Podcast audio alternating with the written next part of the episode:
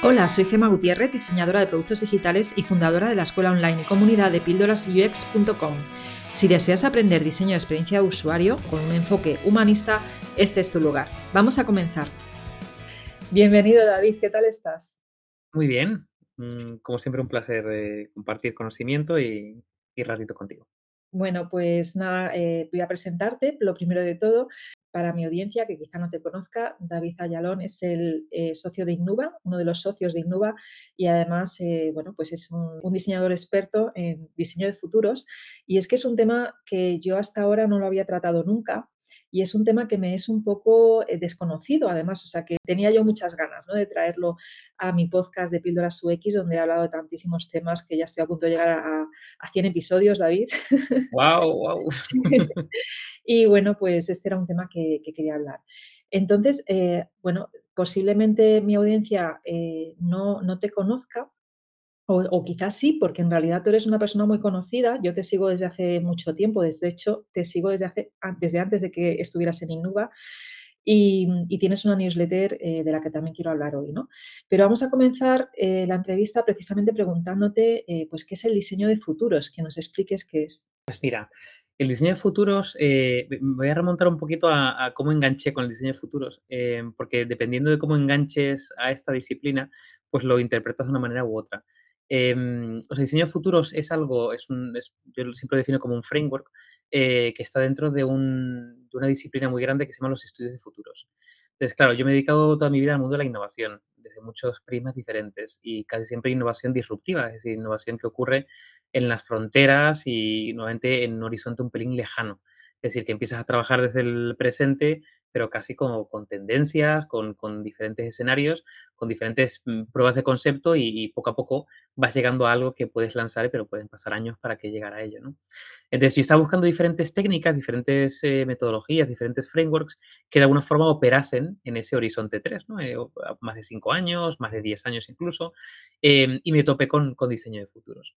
Entonces, diseño de futuros para mí yo lo defino, porque tampoco hay un consenso, no hay una definición como tal, lo defino como un framework que te permite traer el futuro al presente eh, para empezar a tomar decisiones, yo diría, más estratégicas. ¿vale? Eh, yo digo que es como el design thinking, es lo que el design thinking en la innovación, el, el diseño de futuros es a la perspectiva estratégica o a los estudios de futuros. Entonces, bueno, digo que es un framework con diferentes etapas, tiene una parte de señales de cambio, tendencia, escenarios de futuro. Hay veces que se le mete la parte de diseño especulativo, diseño de ficción, vuelves al presente y desde el presente pues puedes empezar a tomar decisiones, a generar planes de, acción. ¿Y por qué es necesario que se planteen diseños de futuros? Eh, porque sé que lo están haciendo algunos países. Entonces, quería saber eh, por qué es necesario el hacer esta, este trabajo de pensar cómo será ¿no? en un futuro determinada cosa? Pues mira, el, digamos que el diseño de futuros, eh, una de las reflexiones que, que, hace es que el futuro no existe, eh, por tanto el futuro no se puede predecir, o sea, que cualquier persona que diga que pueda vivir el futuro, predecir el futuro, eh, a no ser que sea como un, un futuro muy concreto, tipo lo que se llama predicción científica, ¿no? Como por ejemplo que el sol va a salir a una cierta hora, eh, pues eso evidentemente se puede predecir. Pero cuando quieres imaginar un futuro bastante más complejo, que toca ámbitos sociales, toca ámbitos económicos, no se puede predecir. Eh, lo que propone diseño de futuros es que se pueda anticipar, que es un poco la diferencia y yo creo que es la clave. Entonces, ¿por qué es importante anticiparte a posibles futuros? Por eso lo de futuro en plural, posibles escenarios de futuro. Pues básicamente porque te permite abrir conversaciones que nunca habrías... Eh, habrías abierto de otra manera, ¿no? Eh, cuando tú eh, te vinculas siempre a un futuro único, te guías simplemente por las macro tendencias, cuando surge algo inesperado eh, que te cambia eh, el paso de baile, o por ejemplo cuando generas algún tipo de, o lanzas un producto al mercado, generas una estrategia y de alguna forma no has contemplado bueno, múltiples escenarios, sino te has guiado simplemente en el mejor caso posible o en el caso, pues te puedes encontrar con muchas sorpresas. Entonces, el diseño de futuros te da herramientas sistemáticas, es una, una, metodología sistematizada o un framework sistematizado para eh, anticiparte constantemente. Entonces, abres eh, o proyectas posibles futuros y a partir de ahí tomas decisiones en el presente en base a lo que hayas visto. Los, los gobiernos, de hecho, tienen un, yo creo que fueron como pioneros, porque al final la perspectiva estratégica y los estudios futuros nacen eh, muy pegado al gobierno muy pegado a lo militar y poco a poco han ido al mundo empresa. De hecho, lo novedoso es el mundo empresa. Y los gobiernos al tener una capacidad de agencia muy, muy grande, una capacidad de influencia, el poder imaginar futuros y, eh, dotar, eh, en el presente de leyes, de estructuras, de apuestas, em, económicas muy fuertes, pues yo creo que tiene todo el sentido del mundo. Muy bien, pues, eh, justo, em, te mandé hace unas semanas yo yo estoy suscrita a tu newsletter, para quien no lo sepa, pues, a través de LinkedIn os podéis suscribir a la newsletter de David, y es una newsletter donde hablas muchas veces de diseño de futuro, también hablas de ah, noticias tecnológicas, muy orientadas muchas veces a la inteligencia artificial, a la robótica, y como precisamente ese tema a mí me apasiona, pues, eh, yo siempre, eh, abro tu newsletter, es de las que siem no me pierdo ninguna, vamos.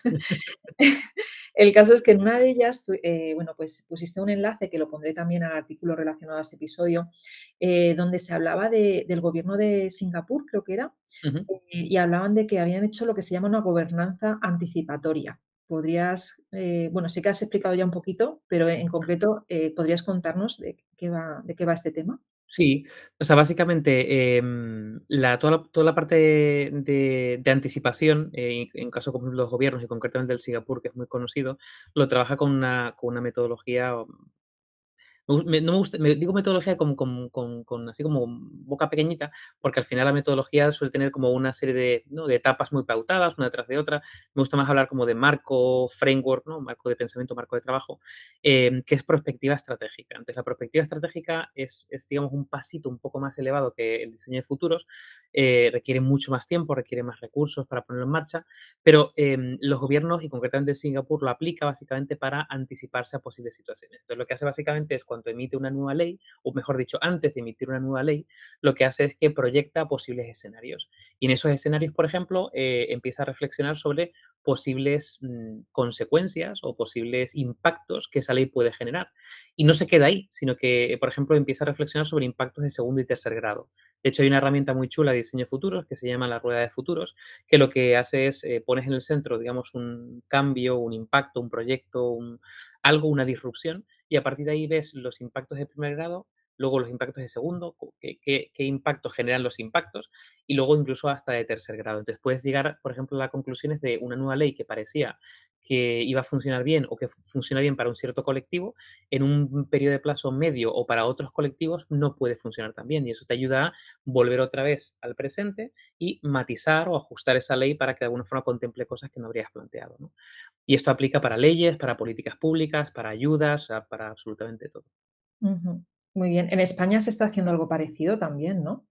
A ver, en España se hizo se se habilitó una una oficina de prospectiva, eh, si no recuerdo, hace 2 años, 2 añitos. Em, lo que pasa es que no no tuvo mucha actividad o no tuvo apenas actividad hasta que creo que también fue hace como 1 año y poco, 1 año, o sea, 1 año después de montarla, eh, lanzaron un un estudio, un informe, que era España 2050. Y fue un informe, eh, bueno, mm, a mí me pareció muy interesante que el gobierno hiciera ese ejercicio, como mínimo que lo hiciera, ¿no? Eh, lo que pasa es que fue muy criticado porque, eh, planteaba como una visión bastante, eh, vamos a decir, determinista del futuro, ¿no? Planteaba múltiples escenarios, no abría la reflexión, sino que casi planteaba un roadmap, ¿no?, para un cierto futuro. Y y eso es muy peligroso, porque al final, claro, mm, el objetivo de diseño de futuros no es tanto generar un un, vamos a decir, un plan de acción para alcanzar alcanzar un cierto futuro, sino abrir reflexiones, ¿no? De hecho, eh, si el design thinking es un proceso casi convergente, ¿no?, donde partes de, de de las de la empatía con el usuario, ¿no?, y haces, eh, divergencia para ideas y luego vas convergiendo, ¿no?, hasta llegar a la solución, en diseño de futuros pasa lo contrario. Partes de algo muy pequeñito, que son las señales de cambio, ¿vale? Y lo que haces es abrirte a posibles escenarios, con el objetivo de inspirar, eh, a otros a decir: "Ostras, eh, no me interesaría llegar a este escenario, voy a hacer algo pos algo para no poder llegar a él". O lo contrario, ¿qué pasaría si llegamos a este escenario? Pues tenemos que anticiparnos, ¿no?, a ello y y generar protocolos. Se ha hablado mucho, por ejemplo, con el tema COVID. El COVID es un escenario que se había bueno, y ahora vamos a ver lo que pasa con el tema de Ucrania y Rusia, ¿no? Pero concretamente el el tema COVID es un escenario que se ha trabajado muchísimo, muchísimo, eh, por parte de muchos autores, de entidades como World Economic Forum. Había países que estaban preparados para una posible, eviden evidentemente no para el COVID, pero sí para un para un riesgo pandémico de esas características, y mucha gente nos pilló de sorpresa. Entonces, yo creo que toda la parte de diseño de futuros y prospectiva, y más en gobiernos, pues, eh, es algo fundamental. Y yo que espero que en España lo del 2050 haya sido como el primer pasito para generar una oficina fuerte. Muy bien. ¿Y, mm, qué estáis haciendo estáis haciendo algún tipo de proyecto de diseño de futuros en Innuba ahora mismo o lo habéis hecho en los últimos años? Pues mira, sí, eh, de hecho, nosotros no en Innuba no no no nos consideramos porque hay digamos, empresas que se dedican exclusivamente a la prospectiva. Eh, nosotros digamos que nos dedicamos a la innovación, eh, en este caso, innovación social y medioambiental en su sentido más amplio, y lo que hacemos es introducir diferentes herramientas para poder, llegar al al desarrollo de los proyectos, ¿no? Una de las herramientas que utilizamos es diseño de futuros. Entonces, aunque no no hacemos exclusivamente prospectiva estratégica, diseño de futuros, no hacemos exclusivamente observatorios de tendencias, son ingredientes que metemos en los proyectos. Entonces, eh, de hecho, a raíz del COVID, yo creo que absolutamente todos los proyectos han llevado algo de diseño de futuros, básicamente por la identificación de, em, oportunidades emergentes, ¿vale? Que a lo mejor, eh, no tienen mucho peso ahora, pero tendrán peso en un en un futuro a medio plazo, ¿no? Entonces, la identificación de ese tipo de oportunidades emergentes relacionadas con problemas sociales o problemas medioambientales, nos da como el marco para luego poder idear. Entonces, utilizamos el diseño de futuros para ese punto inicial. Y luego, hace muy poquito, hace 2 semanas, lanzamos un informe que se llama Lo que vendrá después, que es un informe, eh, bueno, donde hemos utilizado diseño de futuros por todos lados para poder diseñarlo. Y y es muy especial, o yo el la edición de diseño es muy especial, porque al contrario de que otros informes de tendencias que se basan en las macrotendencias o las megatendencias, o las tendencias predominantes, en este caso nos hemos basado en aquellas tendencias que, aunque no sean predominantes, es la que desde una mirada de sostenibilidad, eh, deberíamos apostar todos por ellas para que se vuelvan las predominantes. Entonces, tiene también ese punto de reflexión y ese punto de acción, ¿no? De invitar a la acción. Pues, mm, a mí la verdad es que, bueno, ese informe ya me me lo tienes que pasar para también que lo pueda poner en las referencias del artículo relacionado al podcast. Eh, pero bueno, la verdad es que a mí me me encantan todos los proyectos que tenéis, eh, os sigo desde hace tiempo y y, bueno, he tenido la suerte de estar colaborando con vosotros, ¿no? Y, mm, el caso es que me gustaría, porque yo si tuviera que elegir, eh, de todos los que conozco no sabría elegir, pero sí que me gustaría que me dijeras, pues, para ti, mm, ¿cuáles son tus proyectos de los que te sientes más orgulloso? ¿De Innuba o en general? Bueno, si quieres de alguno de Innuba y y alguno si quieres que no sea con Innuba también. Pues a ver, eh, de Innuba me me cuesta me cuesta seleccionar alguno básicamente porque porque todos son como muy especiales y básicamente una de las cosas que es nuestra ventaja y nuestro inconveniente es que no tenemos proyectos que se hayan repetido. Es decir, cada proyecto es un mundo, literalmente. Hemos diseñado desde una línea de cerveza para una empresa cervecera, eh, que era una empresa, eh, digo una empresa, una cerveza que es sostenible desde principio a fin. Eh, hemos diseñado, soluciones, por ejemplo, para el cálculo de CO2 o para la trazabilidad de residuos. Hemos hecho proyectos de propósitos corporativos, ¿no? Proyectos, eh, más estratégicos de compañía que de alguna forma transforman la la cúpula, ¿no? La dirección de una compañía y luego intentas, mm, vertebrar. Hay un proyecto muy grande que es el proyecto de Pienso Luego Actúo, que es el proyecto de Yoigo, donde de alguna forma, eh, contamos historias de emprendedores que están cambiando el mundo, y es un proyecto de branded content, pero que tiene una parte de actuación, ¿no? De de actúa, que invitamos a la gente a que actúe. Pues la verdad que tocamos tanto tipo de proyectos que me costaría, no sé, de escoger alguno. Yo la verdad me quedo con todos. Y y si y tirando de vidas pasadas, la verdad que, em, eh, sí que ha habido como proyectos muy muy especiales. Quizá en mi vida anterior a Innuba, donde estuve ahí trabajando en en Inditex, eh, quizá, mm, hay hay proyectos muy bonitos, eh, porque tuve la oportunidad de diseñar, digamos, producto tecnológico que además físico, que se tocaba, eh, antes yo venía puramente del mundo digital y de productos digitales, y me apetecía mucho el el desarrollar algo físico. Y, mm, pudimos hacer proyectos superbonitos, como por ejemplo, el que el que me a la mente, que fue uno de los últimos que hicimos, fue el diseño de la tienda del futuro. Justamente, que fue un proyecto de prospectiva, eh, donde, bueno, planteamos una visión posible futura de las tiendas, del retail, eh, incluso planteándonos si tendría sentido a que hubiese retail en el futuro, pero al final concluimos que sí. Pero que de alguna forma la experiencia iba a ser diferente, ¿no? Iba a ser una experiencia mucho más, eh, bueno, pues sin colas en cajas, sin colas en probadores, mucho más vinculada a probarte, casi más al formato showroom.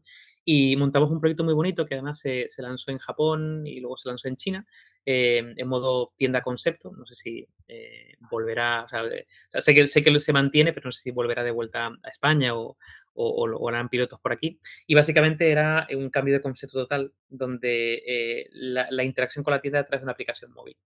Entonces, cuando el usuario entraba dentro de la tienda, la aplicación detectaba que estaba dentro de esa tienda y se ponía en modo tienda. Eh, de hecho, me ha hecho mucha gracia ahora con el tema del COVID. Eh, Zara ha utilizado el modo tienda de ese piloto para utilizarlo en, general en las tiendas, para reservar probadores. bueno, el, caso es que montamos una aplicación que detectaba de un espacio, ¿no? detectaba que entraba en modo tienda y en ese momento tú ibas seleccionando aquellas ropas que te querías probar, mm. aquellas prendas, eh, decías que lo te querías probar, eh, alguien te la llevaba al probador, te decía que el probador era tuyo el número 3, te pone el tiempo de espera, 3, 4 minutos, 5 minutos, ibas al probador, te probabas la prenda, a partir de ahí decías las que te querías llevar, las que tenías en la mano no te las llevabas, eh, pagabas con el móvil y a la salida tenías una bolsita que te la, te la llevabas directamente, era un, una experiencia seamless, ¿no? perfecta. Y fue un proyecto como muy, muy bonito por eso, porque era horizonte muy lejano, porque combinaba digital con físico, porque diseñamos todo, procesos, tecnología, bueno, fue una auténtica, una auténtica maravilla y fue, mm, diría que el último proyecto que hice cuando estaba ahí en Inditex. Bueno, eso fue todo un proyecto de diseño de servicio, ¿no? Porque ahí había producto digital, pero luego había experiencia física y, bueno, pues muy bien. Y mm, bueno, alguien que quiera, ya para ir despidiéndonos, alguien que quiera mm, apuntarse a tu newsletter, ¿cómo se llama? Cuéntanos. Pues mira, la newsletter se llama Future Today, como el futuro hoy, Em, se, de momento se puede encontrar en LinkedIn eh, a través de mi perfil, eh, porque si buscas Feature Today a lo mejor, a lo mejor la encuentras, pero si no a través de mi perfil la puedes encontrar, eh, que tiene, tiene bastantes suscriptores, ya yo voy creo que por la treinta y pico. se publica todas las semanas, todos los viernes, alguna vez se publica algún sábado, pero bueno, en general los viernes, y, y yo luego en breve la voy a lanzar desde, desde mi web. Ahora mismo si, si accedes a davidalayon.com si te suscribes, te suscribes a la newsletter en español. Esto es importante. En LinkedIn está en inglés y en mi web eh, la, publico en español. Y en breve, en breve, lo que pasa es que no me ha dado la vida porque lo de la newsletter fue un experimento eh, que se me fue de las manos, literalmente. Eh, entonces, en la, en la web, en breve, generaré una landing donde quede bastante más claro, donde puedas ver newsletters anteriores, donde te puedas de alguna forma suscribir de manera, de manera decente. ¿Y de dónde viene tu interés por la robótica y la inteligencia artificial? Porque es un tema también que hablas mucho. Sí, sí, hablo mucho. ahora hablo mucho también del metaverso. Em, pues a ver, claro, mi, mi background es, es, ingeniería, yo soy ingeniero informático, y entonces al final siempre he estado muy, muy pegado a la tecnología, solo que he hecho como mi tránsito ¿no? hacia, diría que las humanidades, ¿no? Cada vez me ha interesado más la filosofía, eh, la antropología, em, bueno, la creatividad, por ejemplo. Desde alguna forma he intentado como seguir manteniendo esa base tecnológica como, como core, pero combinarla con otro tipo de disciplinas, como hibridarla. Y, bueno, eh, siempre me ha apasionado la tecnología y concretamente, específicamente, la inteligencia artificial es algo que llevo siguiendo mucho tiempo y, que yo creo que va a ser como el siguiente gran hito. ¿no? se habla mucho, por ejemplo, de tecnologías fundacionales, que son tecnologías que han generado como una base sobre la que se genera un ecosistema. ¿no? Lo que en su momento fue Internet, lo que en su momento luego fue eh, los smartphones eh, probablemente los siguientes van a ser diferentes, ¿no? Una de ellas va a ser el metaverso seguramente, pero la inteligencia artificial va a estar en todo, incluido en el metaverso, incluido en blockchain, incluido en Internet de las Cosas, va a ser como algo totalmente transversal y me parece fascinante, aparte de que soy también un apasionado de, del aprendizaje y de cómo funciona nuestro cerebro y me parece que la inteligencia artificial va a ayudarnos a entender incluso mejor en, cómo funciona nuestro, nuestro cerebro, sí, sí. Bueno, pues ya veremos cómo va evolucionando y, cómo, es dentro de, quién, quién sabe, ¿no? Cómo será nuestra vida dentro de 20 años, porque es verdad que lo tecnológico cada, año da un salto eh, tremendo. Bueno, pues nada, muchas gracias por tu tiempo, David. Y, bueno, pues encantada de verdad. Yo que soy una fiel seguidora de tu newsletter, encantada de tenerte en Píldoras UX. Pues un súper placer y, encantado también de seguir la, conversación por, donde sea, por redes o lo que, o lo que sea. Gracias. Vale, muchas gracias. Si después de escuchar esta píldora te quedaste con ganas de más, entra a mi escuela online de Tribooks, un lugar donde UX designers de todo el mundo aprenden, evolucionan y hacen comunidad